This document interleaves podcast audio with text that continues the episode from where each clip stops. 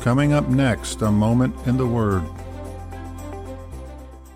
Proverbs 14:6 out of the Amplified Bible, it says, "A scoffer, a mocker, seeks wisdom in vain, for his very attitude blinds and deafens him to it. But knowledge is easy to him who, being teachable, understands."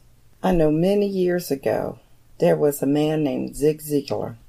He had a saying or a quote: "It is your attitude more than your aptitude that will determine your altitude."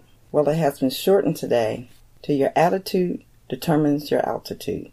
One thing for sure, attitude definitely determines our success and how we see, how we learn, and how we receive things. Attitudes often reflect the conditions of our heart, even if we're unaware of them. Do you know the true condition of your heart? See, God usually meets us at our level of expectancy.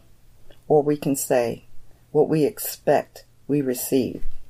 So having a wrong attitude, as the scripture said, can blind you and cause you not to see correctly and deafen you and cause you not to hear correctly.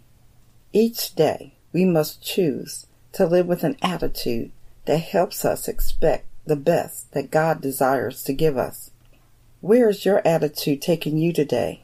By asking yourself these two questions. Am I seeing what I need to see in the right way? Or is my vision affected or infected by a wrong attitude? Am I hearing the right way? Or is my hearing affected or infected by a wrong attitude? Always know that with the right attitude, knowledge comes easy to the teachable.